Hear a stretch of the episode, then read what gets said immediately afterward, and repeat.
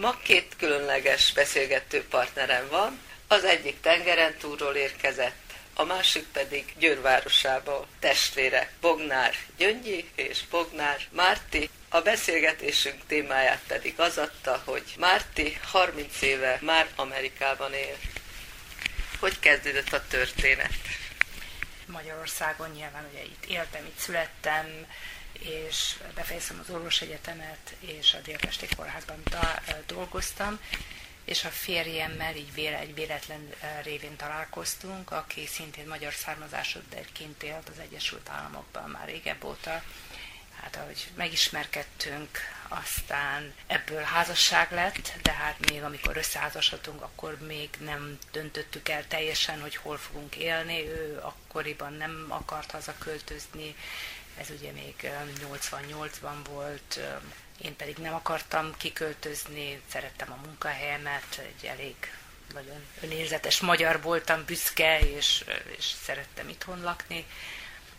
De hát végül is aztán ő volt az erősebb, és hát aztán így kerültem ki az Egyesült Államokba. Milyen érzés azt tudni, hogy a testvérem holnap után Amerikába utazik, és nem fogom látni mostanában? Hát elég nehezen dolgoztak fel a család abban az időben, mert olyan elérhetetlennek tűnt a távolság. Egy jó testvérek voltunk, jó családból származtunk, összetartó család, és ezzel nem tudtuk elképzelni, hogy most a világ végére fog költözni a Márti. A szülők hogy reagáltak erre? Szóval, hogy ez egy hosszabb folyamat volt, tehát nem úgy, hogy most előálltam, hogy na most holnap utazom. Tehát ez egy kicsit, tehát ők is a részesei voltak ennek a folyamatnak, a dilemmának.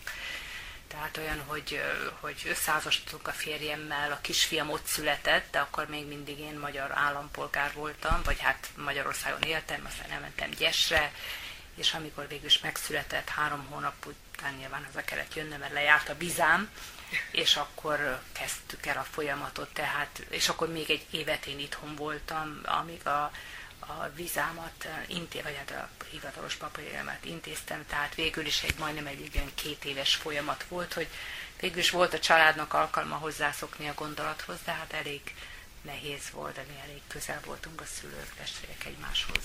Szerintem ez régen volt már, nem is tudok hiszem, mert a nagyapánk, azt tudni kell, hogy kint volt Amerikában, és a nagyanyámat ott ismerte meg.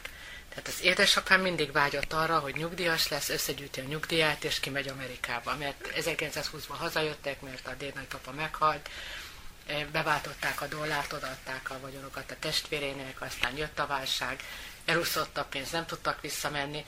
Egyszer 56-ban megindultak az anyujék, aztán a nővérem nem akart kimenni, mert álmos volt, és visszafordultak a határról.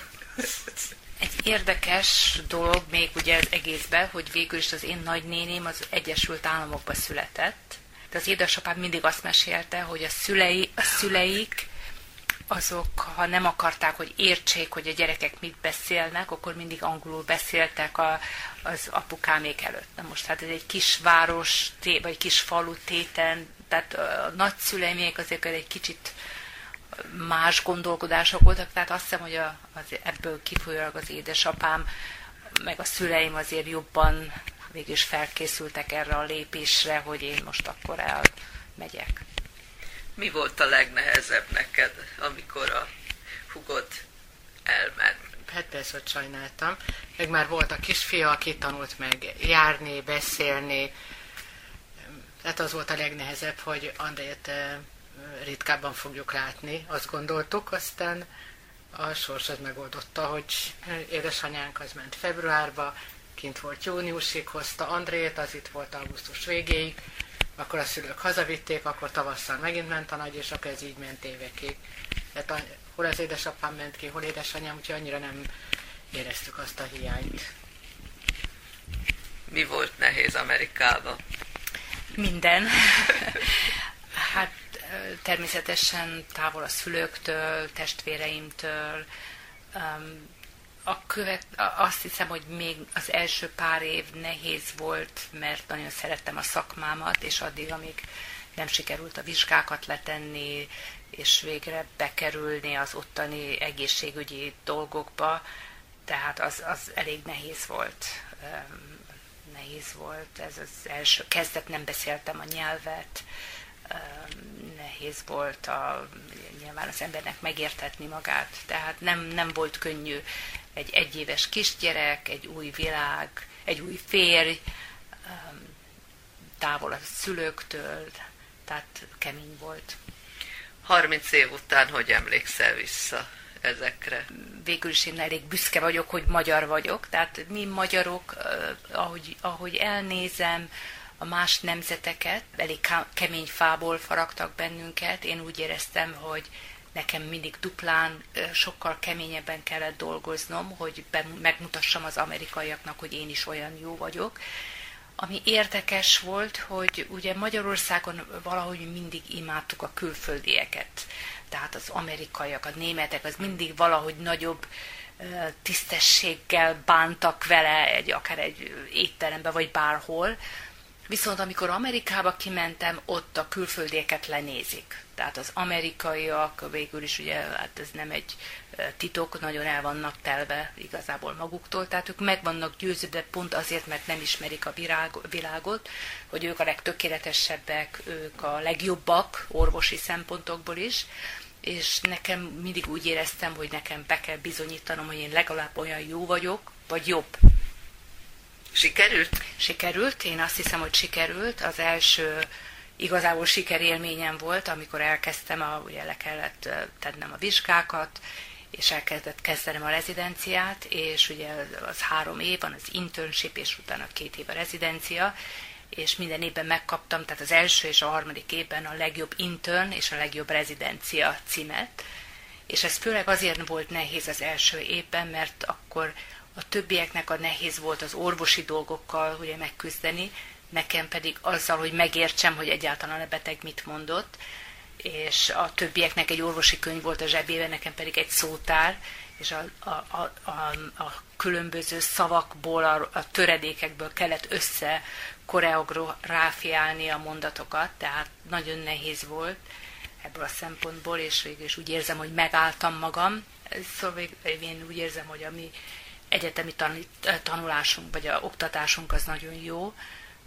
nem kell szégyenkeznünk, és mindig úgy éreztem, hogy nem csak magamnak kell megmutatni, hogy ezt meg tudom csinálni, mert nem azt mondják, hogy Bognár Márta rossz volt, hanem hogy egy magyar.